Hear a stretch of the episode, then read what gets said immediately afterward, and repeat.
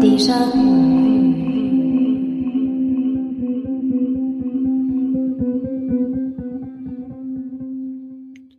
Ja, hallo und herzlich willkommen zu dieser neuen Episode des Déjà-vu Geschichte Podcast.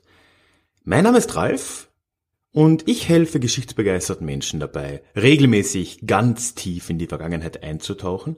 Das tue ich unter anderem eben hier auf diesem Podcast, in dem ich alle zwei Wochen aus der Geschichte erzähle und das immer mit einer Portion Augenzwinkern und womöglich Gegenwartsbezug. Heute aber wie immer, bevor wir in die Episode einsteigen, möchte ich dich kurz auf den Déjà-vu-Geschichte Newsletter aufmerksam machen. Dieser Newsletter ist für mich erfahrungsgemäß die beste Möglichkeit, mit meinen Hörern, Hörerinnen, mit dir in Kontakt zu treten und natürlich auch umgekehrt. Ich werde da am Ende der Folge noch ein bisschen mehr dazu erzählen, aber ganz kurz, du findest den Link dorthin in den Show Notes oder auf ralfgrabuschnick.com slash newsletter. Und ich würde mich sehr freuen, wenn du dir das anschaust. Es gibt sogar ein kleines Hörbuch als Willkommensgeschenk. So, jetzt aber zum heutigen Thema. Vielleicht hast du es schon gelesen, ein bisschen ein reißerischer Titel. Der vergessene Kreuzzug. Darum soll es heute gehen.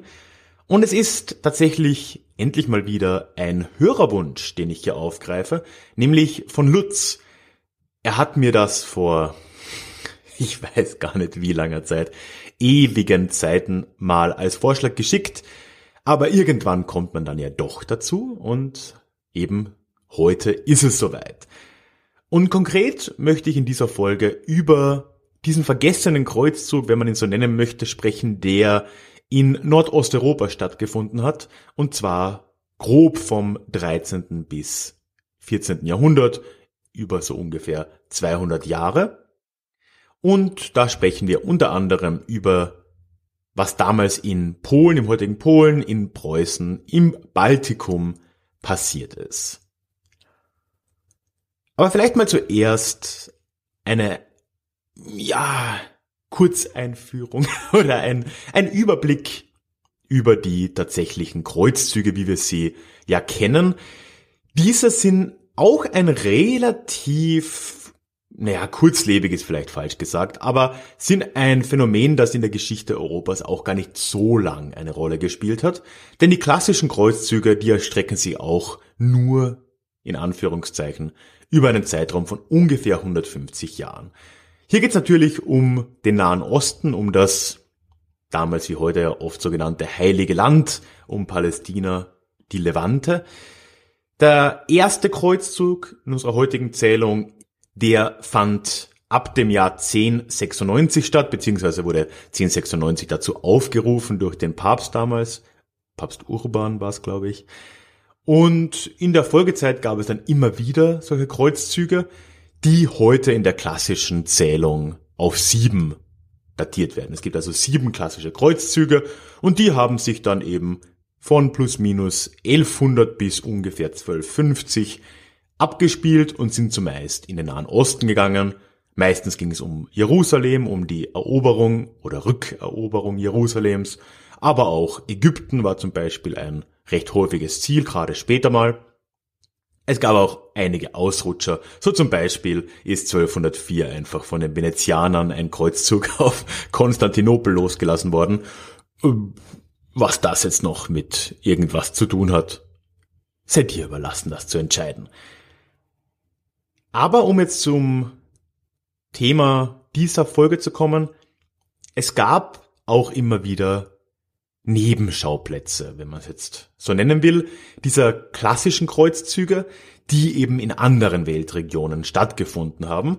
Zum Beispiel eben in unserem Fall in Osteuropa, aber auch relativ klassisch auf der Iberischen Halbinsel zum Beispiel, wo ja bis Ende des 15. Jahrhunderts auch noch muslimische Staatengesellschaften existiert haben. Hey, it's Ryan Reynolds, and I'm here with Keith, co star of my upcoming film, If, only in theaters, May 17th. Do you want to tell people the big news?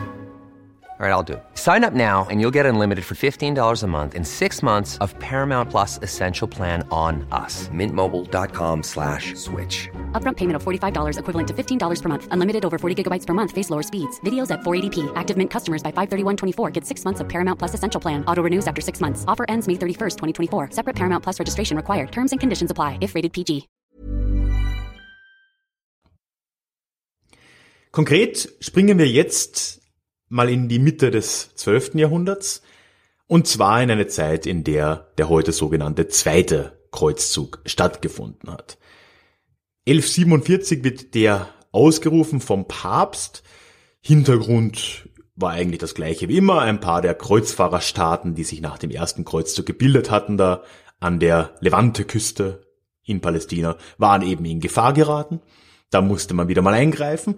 Und jetzt kommt es erstmals im großen Stil zu solchen Nebenschauplätzen, die auch von oben genehmigt wurden.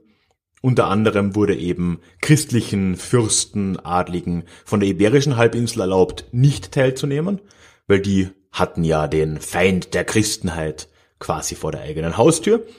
Es wurde aber auch anderen erlaubt, zum Beispiel nach Spanien zu reisen, statt ins, in den Nahen Osten zu gehen das haben zum Beispiel viele Leute aus Italien wahrgenommen. Gut. Parallel kommt jetzt aber auch erstmals die Idee eines Kreuzzugs in Richtung Osten, also nicht in Richtung Osten im Sinne von östliches Mittelmeer, sondern Nordosten, auf, nämlich die Idee eines Kreuzzugs gegen die Wenden. Man muss sich vorstellen, wenn ich jetzt Nordosten sage, das ist jetzt gar nicht mal so weit weg im heutigen Sinn. Wir sprechen jetzt hier über das Gebiet um Elbe oder, also das heutige Mecklenburg-Vorpommern, Teile Brandenburgs. Da haben nämlich damals im 12. Jahrhundert tatsächlich noch Gruppierungen, meist slawische Gruppen gelebt, Stämme, die nicht christianisiert waren oder zumindest zu Teilen noch nicht zum Christentum übergetreten waren. Man nannte sie damals die Wenden. Das ist ja natürlich auch ein, ein Überbegriff, aber das war eben eine der Gruppen dort. Und jetzt im Zuge dieses zweiten Kreuzzuges wird dann einigen Kriegern erlaubt, statt ins Heilige Land doch dorthin zu gehen und diese Wenden da zu missionieren. Mit brutaler Gewalt. Versteht sich. So geschah es also, dass in den 1140ern vor allem deutsche, dänische und auch einige polnische Adlige da in dieses Wendengebiet einmarschiert sind, um eben dort diesen Kreuzzug durchzuführen und das auch mit einigem Erfolg.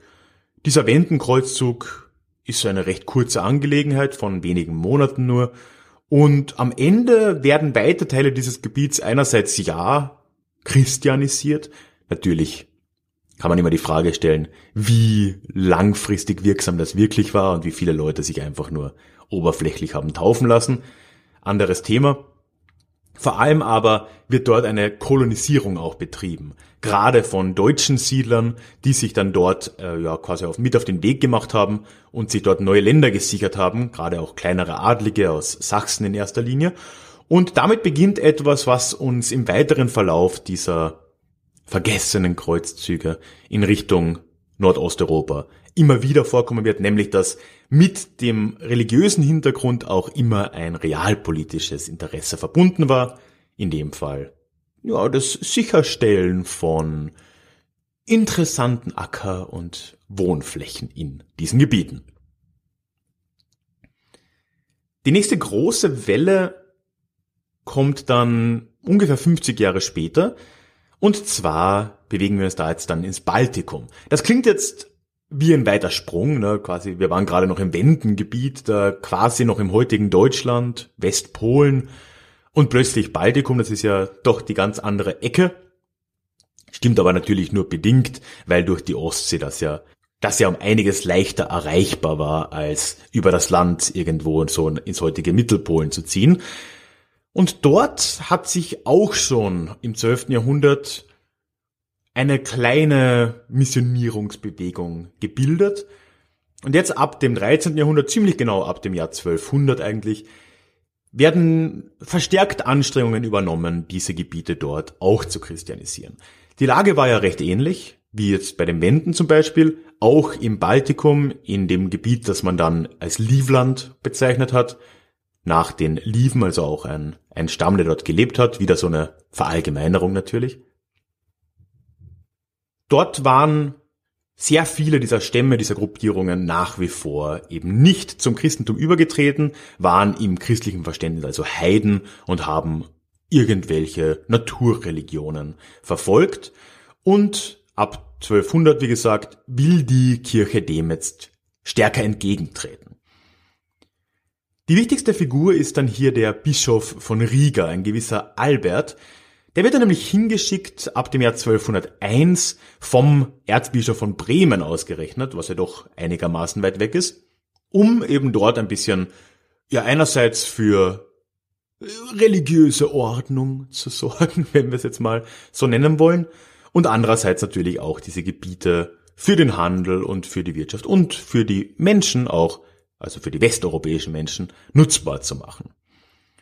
Der macht das dann auch, der setzt sich da in Riga fest, ne, wird der Bischof von Riga ernannt, was ja doch einigermaßen auffallend ist, weil Riga damals als Stadt, ja, gerade für ein paar Jahrzehnten mal existiert ist, so als kleiner Handelsstützpunkt. Aber gut, mit Albert spätestens wird das zu einer nennenswerten Stadt dort, auch einer wichtigen Handelsstadt natürlich.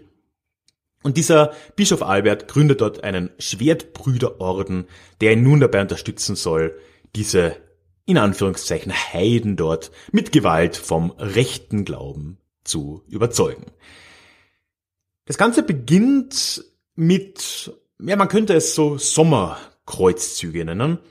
Das heißt, jeden Sommer sind dann dort Leute hingezogen in das Baltikum, meist aus Mitteleuropa, eben oft auch deutsche Fürsten, Fürsten seltener, kleinere Adlige, um dort an diesen Kreuzzügen teilzunehmen. Man hat dann den ganzen Sommer über dort gekämpft. Von Riga aus, dann den Fluss aufwärts. Die Daugava ist dort der große Fluss, wo Riga auch an deren Mündung sitzt. Hat dort gegen die verschiedenen Stämme gekämpft oder sich auch mal mit verschiedenen von ihnen natürlich verbündet. Das gab es ja auch. Und hat dann, um das zu festigen, dort Burgen gebaut oder Festungen errichtet. Und die wurden dann den ganzen Winter über von diesen Schwertbrüdern bewacht und gehalten, bis dann im Sommer die nächste Kreuzzugsaison daherkam. Also ein saisonales Kriegsführen, gut, war in der Geschichte ja doch sehr, sehr lange Zeit üblich, dass man nur im Sommer gekämpft hat. Bei den Kreuzzügen aber dann doch etwas unüblich, was aber natürlich den klimatisch leicht unterschiedlichen Bedingungen im Baltikum im Vergleich zum Heiligen Land äh, geschuldet ist. Ne? Das ist dann auch ähnlich wie schon beim Wendenkreuzzug 50 Jahre zuvor, ein relativ erfolgreiches Unterfangen. Die Schwertbrüder, beziehungsweise eben Albert von Rieger und die anderen Leute, die dort hingelangt sind in das Gebiet, in das von ihnen Livland genannte Gebiet, konnten relativ schnell Erfolge feiern gegen die verschiedenen Stämme der Region.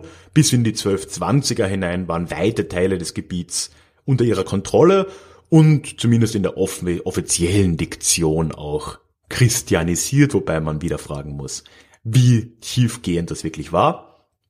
Parallel dazu sind dann aber auch noch vom Norden die Dänen angerückt und haben sich im heutigen Nordestland breit gemacht und von dort ganz ähnliche Aktionen auch äh, gestartet. Das heißt, von mehreren Seiten wurde da dieses Baltikum mit Gewalt in, ins westliche Christentum integriert.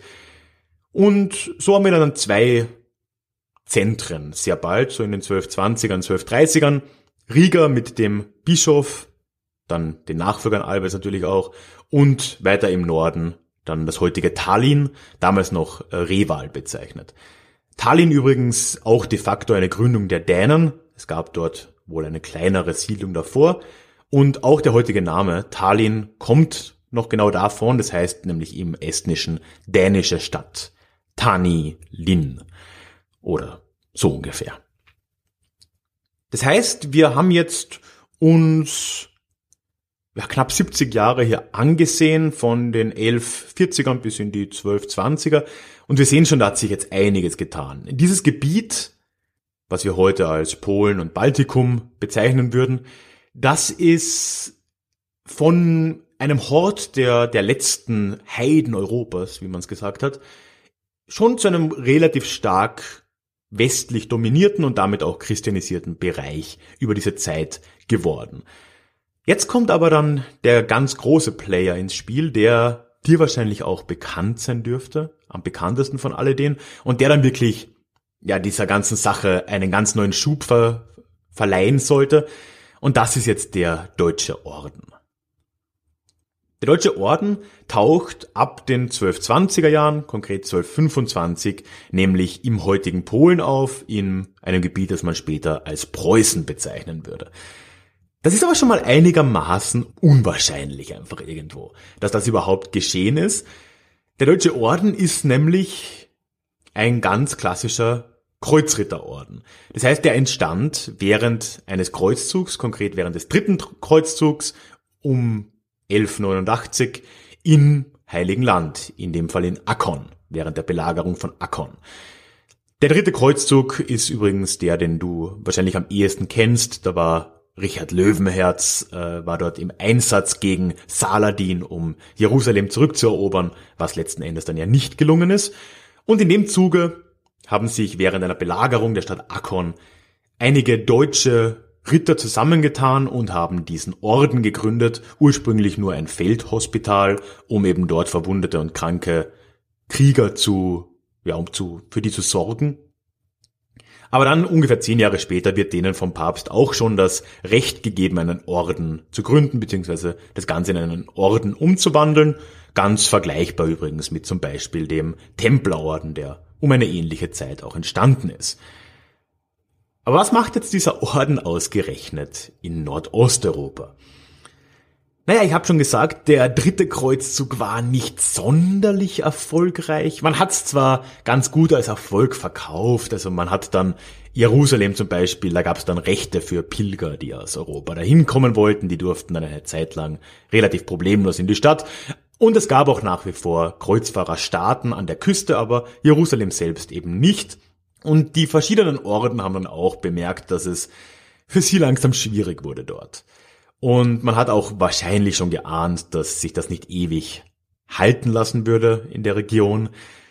Und vor allem der Deutsche Orden hat sich dann relativ bald schon umgesehen nach Alternativen. Man ist dann zuerst mal nach Venedig umgezogen mit dem Hauptsitz eben von, von Akkon weg, weil Venedig zwar noch irgendwie so verbunden war zum Heiligen Land. Von dort gingen ja viele Schiffe dorthin los, aber man war schon ein bisschen näher am Zentrum des Geschehens in Europa, wenn man so will. Es gibt dann schon relativ früh ab den 1220ern Überlegungen, oder eigentlich schon davor, wie man sich in einem Gebiet festsetzen könnte, wo dieser Orden auch eine Art Staat oder zumindest ein eigenes Gebiet gestalten könnte und dort dann seine Missionierungstätigkeit ausüben könnte. Eine Idee war da zum Beispiel zuerst Siebenbürgen, wo es wohl auch eine zumindest implizite Einladung des ungarischen Königs mal gegeben hat. Der hat sich dann aber doch anders überlegt, also durfte der Deutsche Orden dann nicht nach Siebenbürgen. Und dann kommt 1225 die Einladung eines polnischen Fürsten, ob denn dieser Orden nicht ins polnische Grenzgebiet, heutiges Polen kommen will, um dort gegen die Prusen zu kämpfen. Und das tut dann dieser Orden. Hey, it's Ryan Reynolds, and I'm here with Keith, co star of my upcoming film, If, only in theaters, May 17th. Do you want to tell people the big news? All right, I'll do it. Sign up now and you'll get unlimited for $15 a month in six months of Paramount Plus Essential Plan on us. Mintmobile.com slash switch. Upfront payment of $45 equivalent to $15 per month. Unlimited over 40 gigabytes per month. Face lower speeds. Videos at 480p. Active Mint customers by 531.24 get six months of Paramount Plus Essential Plan. Auto renews after six months. Offer ends May 31st, 2024. Separate Paramount Plus registration required. Terms and conditions apply if rated PG. 1225 tauchen die Deutschordensritter damit in diesem Bereich der Prusen auf. Prusen, daher kommt natürlich der heutige Begriff Preußen. Das ist also auch ein Gebiet, das wir dann als Preußen kennenlernen würden. Im Prinzip dieser Ostseeraum mit ein bisschen, ja, ein bisschen natürlich auch hinter ins Hinterland, von Danzig bis rauf Richtung Königsberg. Das ist ungefähr dieses Gebiet, in dem die Prusen gelebt haben. Und der Deutsche Orden marschiert da mit einigem Pomp und mit guten finanziellen Mitteln und einigen Kreuzrittern dort ein und kann sehr schnell große Erfolge gegen die Prusen erzielen. Ab den 1230ern gründet dieser Deutsche Orden de facto einen Staat dort, den Deutschordensstaat, und die Prusen sind damit vollkommen integriert in diesen Staat in irgendeiner Form, werden zumeist christianisiert, werden dann eben als Bauern in diesem Staat dann auch ansässig und wer sich geweigert hat, wurde auch gern mal brutal aus dem Weg geräumt. Das Ganze geschieht mit Segnung des Papstes auch, also in dem Fall reden wir doch über einen tatsächlichen Kreuzzug und tatsächlich passiert hier etwas, was sonst eigentlich nie geschehen ist. Der Papst gewährt nämlich ab den 1240ern einen ständigen Kreuzzug in diesem Gebiet. Normalerweise waren Kreuzzüge nämlich doch irgendwo auch begrenzt. Also ein Kreuzzug, der hatte eine zeitliche Begrenzung. So nach zehn Jahren musste das erneuert werden durch den Papst üblicherweise. Und wenn nicht, dann gab es zumindest irgendwie ein Ziel, das mit diesem Kreuzzug verbunden war. Rückeroberung Jerusalems. Klassischer Fall. Und wenn das erledigt ist, dann ist der Kreuzzug auch fertig und man müsste einen neuen Kreuzzug dann aufrufen, wenn man das weiterführen will. Hier erstmals in der Geschichte gibt es einen ständigen Kreuzzug. Das heißt, der Deutsche Orden kann sich dort mit Unterstützung des Papstes eigentlich frei austoben. Das Wachstum dieses Ordensstaates, das schreitet dann auch wirklich in enormer Geschwindigkeit voran. In den 1230ern schon wird dieser Schwertbrüderorden von Riga beziehungsweise von, von Livland in den deutschen Orden integriert. Die hatten damals schon einige Probleme, haben auch äh, finanziell ein paar Probleme gehabt und, und personell wurden dann eingegliedert als eigene als eigener Unterorden, als livländischer Orden im deutschen Orden und damit wurde dieser Staat ja über Nacht fast verdoppelt in seiner Größe.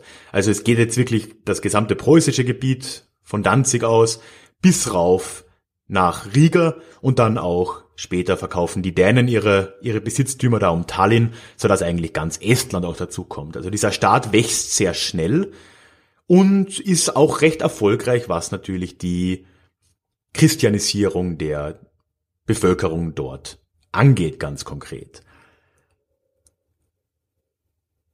Sie machen auch weiter, wo der Schwertbrüderorden aufgehört hat und wo auch immer sie heidnische Stämme gefunden haben oder vorgefunden haben, gingen sie auf ja, mit bewährten Methoden gegen sie vor. Das heißt, es wurden dann vor allem im Sommer Kriege geführt, nach wie vor mit starker Unterstützung von Westen, wo Leute dafür auch anreisten.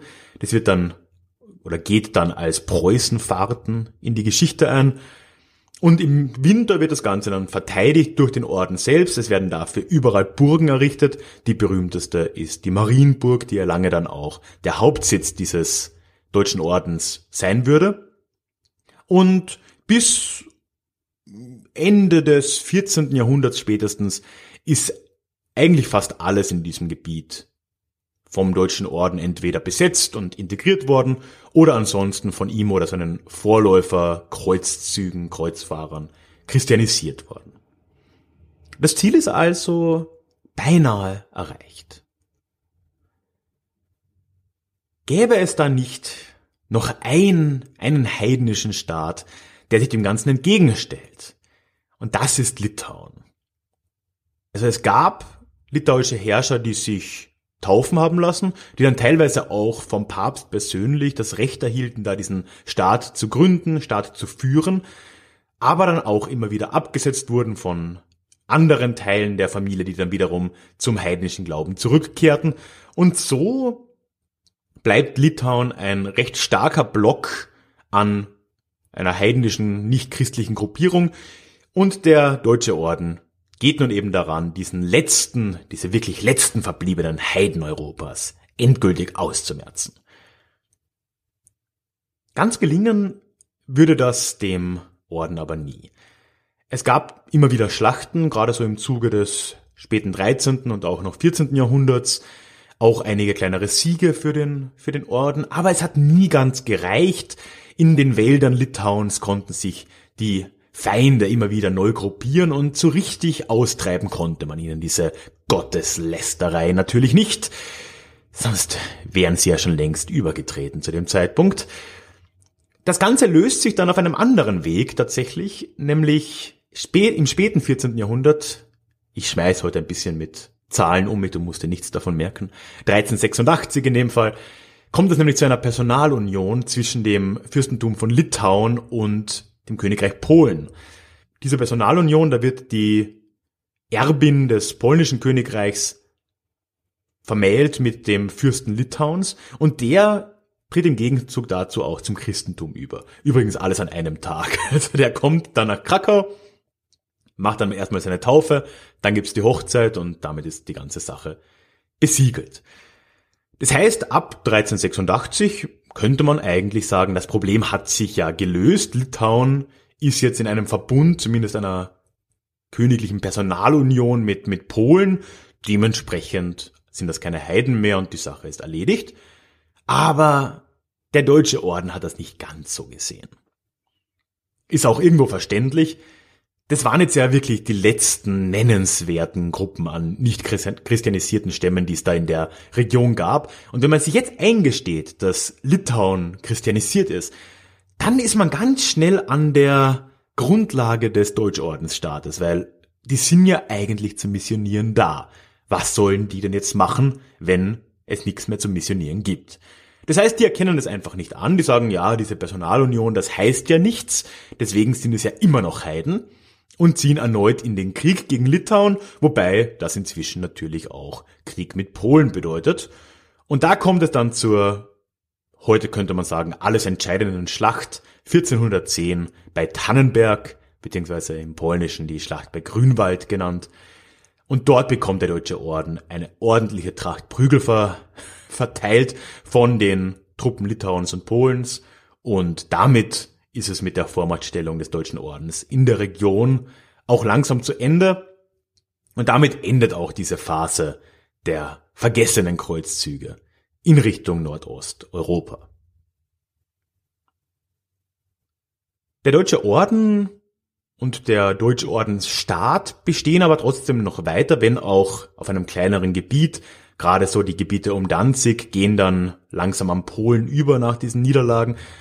Aber gerade im Baltikum und dann um Königsberg, was dann irgendwann auch zur Hauptstadt werden sollte, kann sich dieser Orden durchaus noch halten. Erst dann im Laufe des 15. Jahrhunderts kommt es zu den ersten gröberen Schwierigkeiten, die dann wirklich das Ende dieses Ordens einleiten. Die Landadligen in diesen Gebieten, in diesem Staat, lehnen sich gegen den Orden auf. Das ist dann im Prinzip der Beginn eines preußischen Bewusstseins in irgendeiner Form. Und dann ab dem 16. Jahrhundert löst sich dieser Orden dann endgültig auf. 1525 gibt der erste Großmeister nämlich dann einfach, der letzte Großmeister, dann nämlich einfach auf und auf Anraten Martin Luthers persönlich tritt er quasi zum Protestantismus über. Damit wird der Orden dann auch aufgelöst, weil eben in der protestantischen Kirche gibt's keine Kirchenorden. Und der Staat wird säkularisiert und aus diesem Deutschordensstaat wird dann tatsächlich das Herzogtum Preußen, allerdings zu dem Zeitpunkt noch unter der Oberherrschaft Polen-Litauens. Welch Ironie. Ja, das soll die Geschichte dieser vergessenen Kreuzzüge für heute dann auch enden. Aber du merkst schon, das ist eine Geschichte, in der sehr viele Facetten überlappen und die weit bis in die heutige Zeit auch reinreichen in ihren Folgen. Wir haben hier, ich habe jetzt über drei getrennte Kreuzzüge gesprochen, die natürlich sehr stark überlappend waren. Den Wendenkreuzzug, dann die Entwicklungen im Baltikum und schließlich die Tätigkeiten des Deutschen Ordens. Und die haben alle auf der Oberfläche einen religiösen Hintergrund. Es geht hier um die Missionierung der letzten Heiden Europas, aber überall merken wir auch, dass da andere Interessen schon eine Rolle gespielt haben. Einerseits haben hier wirtschaftliche Interessen immer schon eine Rolle gespielt. Das merkt man nicht nur in Riga, was ja zu einer ganz großen Handelsstadt wurde, eigentlich direkt nach seiner Gründung und sehr stark auch davon profitiert hat, dass dort der Bischof Albert und die Schwertbrüder und so weiter für, in Anführungszeichen, Ordnung gesorgt haben und Handelswege damit erschlossen haben. Es ist auch kein Zufall, dass genau diese Zeit, über die wir jetzt gesprochen haben, Mitte des 12. Jahrhunderts bis so Mitte des 15. Jahrhunderts, dass das auch eine Blütezeit der Hanse ist, die ja gerade im Ostseeraum eine ganz dominante Stellung im wirtschaftlichen Sinn dann auch hatte. Und gerade Riga war ja da auch eine sehr wichtige Stadt. Und was wir aber auch merken, ist, dass hier immer ein politisches Interesse mit im Spiel war. Schon bei den Wendenkreuzzügen waren dort auch Adlige beteiligt, die einfach sich die Länder schnappen wollten, die das kolonisieren wollten. Gerade beim Deutschen Orden, aber auch im Baltikum natürlich merken wir das ganz deutlich. Eine Folge davon ist, dass in all diesen Gebieten deutschsprachige Siedler dann anzutreffen waren, was ja gerade im 20. Jahrhundert noch zu einigen Komplikationen geführt hat, um es mal ganz untertrieben darzustellen. Und natürlich sehen wir, dass das alles sehr stark mit der modernen deutschen Geschichte auch zusammenhängt. Weil aus dem Deutschordensstaat wurde dann Preußen. Preußen wiederum ist der Kern des späteren gesamtdeutschen Staates dann unter Bismarck. Und deswegen haben wir hier wirklich eine Langzeitwirkung, die vom Mittelalter bis zur Staatsgründung Deutschlands und in die heutige Zeit eigentlich reicht und viele Altlasten von damals haben sich noch sehr spät im 20. Jahrhundert auch gezeigt. Apropos Altlasten. Jetzt kommen wir mal über, na, Werbung ist übertrieben, aber auf einen kleinen Hinweis. Ich habe nämlich diese Woche auf dem Blog einen Auszug aus einem neuen E-Book von mir geteilt. Und vielleicht erinnerst du dich, wenn du vor einem Jahr schon hier mit am Start warst, ich habe letztes Jahr um diese Jahreszeit ein Hörbuch veröffentlicht. Fake News von gestern hieß es, da geht es um ja, historische Verschwörungsmythen und wie sie sich über die Jahrhunderte in Richtung dieser modernen Weltverschwörungsideen, die uns heute überall im Internet begegnen, entwickelt haben. Lang hat's gedauert, aber tatsächlich habe ich es jetzt mal geschafft, das Ganze in Textformat umzuwandeln. Und es wird als E-Book erscheinen am 29. November.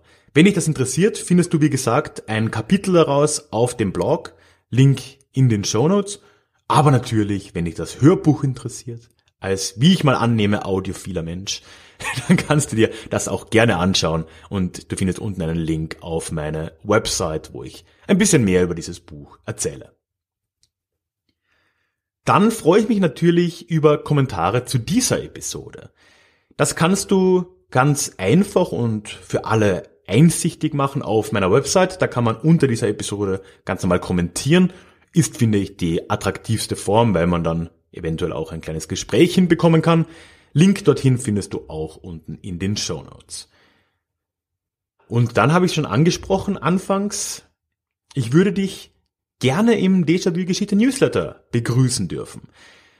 Der ist wirklich bei weitem die einfachste und beste Möglichkeit, in den Austausch zu kommen, ohne sich auf irgendwelche Algorithmen von Facebook und Co. zu verlassen. Ich freue mich deshalb auch über jeden, der sich dort anmeldet und ich habe auf meiner Website alles dazu zusammengetragen, was du darüber wissen musst. Würde mich sehr freuen, wenn du dir das anschaust.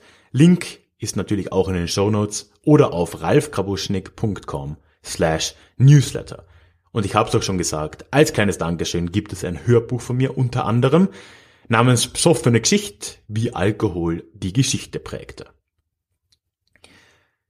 Dann natürlich, und jetzt kommen wir zum klassischen Hausmeistern hier, äh, freue ich mich, wenn du mich abonnieren würdest, wo auch immer du das hörst, auf Spotify, auf iTunes, auf irgendeiner Podcasting-App.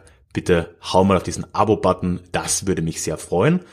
Und man kann mich und Déjà-vu-Geschichte auch finanziell unterstützen. Da möchte ich wieder allen danken, die das auch dieses Mal wieder getan haben. Wenn du auch zu diesen tollen Menschen gehören willst, habe ich in den Show Notes mal einen Link hinterlassen. Ansonsten aber auch auf der Website einfach im Über mich-Bereich ganz einfach zu finden. So, und einen letzten Hinweis habe ich nur noch. Ich hab's letztes Mal, glaube ich, schon erwähnt, aber einmal will ich es noch gesagt haben. Es wird im Januar nämlich das erste Mal ein Déjà-vu Hörerinnen-Treffen geben oder auch Leserinnen-Treffen. Und zwar, ich weiß nicht ganz praktisch vielleicht, treffen wir uns nicht in einer Großstadt, sondern wir treffen uns in Freising und zwar am 25. Januar. Aber Freising ist im S-Bahn-Bereich Münchens. Das ist auf jeden Fall machbar für jeden, der hier in der Region ist oder um den 25.01 ein Samstag hier in der Region sein wird. Die Idee ist, vielleicht hast du die Folge damals gehört im Sommer, dass ich eine kleine exklusive Stadtführung gebe. Ich war ja jetzt dreieinhalb Jahre lang in Freising Stadtführer. Ich mache immer noch Stadtführungen. Und ich würde dort auch ein paar verstecktere Winkel der Stadt herzeigen. Werde mich auch um den ein oder anderen Schlüssel für verborgene Orte bemühen. Sollte eigentlich kein Problem sein. Und wir lassen das Ganze dann gemütlich bei einem Abendessen und bei ein paar Bierchen, wahrscheinlich im Bräustübel Wein Stefan, in der ältesten Brauerei der Welt, wie sie gern betonen, ausklingen. Also ich würde mich über jeden freuen, der vorbeischauen will. 25. Januar in Freising. Und du findest in den Show Notes einen Link zur Anmeldung. Ich habe da so eine Eventbrite-Seite gemacht. Man kann da quasi kostenlos ein Ticket kaufen. Einfach weil ich eine kleine Hürde wollte, weil wenn man einfach so ein Facebook-Event macht, klickt jeder auf Ich komme und dann kommt keiner. Und ich muss ja dann das Restaurant reservieren und so weiter. Deswegen so, aber bitte kauft ihr dort einfach ein Kaufen, in Anführungszeichen, kostenloses Ticket. Damit weiß ich, dass du kommst, kann dich einplanen und dann passt das. Würde mich sehr freuen, dich dort zu sehen. Und ansonsten hören wir uns in zwei Wochen wieder in unserem nächsten Déjà-vu. Bis dahin. Tschüss.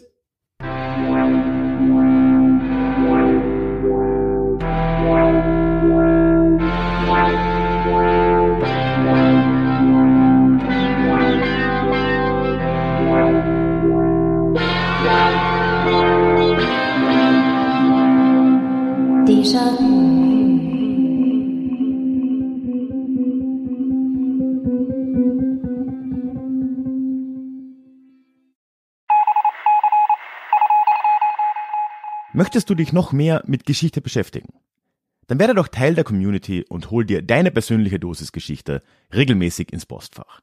Mit dem Déjà-vu Geschichte Newsletter. Dort erwarten dich abwechslungsreiche Geschichte-Häppchen, zweimal im Monat direkt in dein E-Mail-Postfach, Austausch mit mir, ich kann dich erreichen, du kannst mir direkt antworten und ich melde mich auch garantiert wieder zurück. Und als Dankeschön das exklusive Hörbuch Psoffene Geschichte, wie Alkohol die Geschichte prägte direkt zum Download nach deiner Anmeldung. Alle weiteren Infos zum Newsletter findest du verlinkt in den Show Notes oder auf ralfgrabuschnick.com slash newsletter. Ich würde mich sehr freuen, dich dort begrüßen zu können.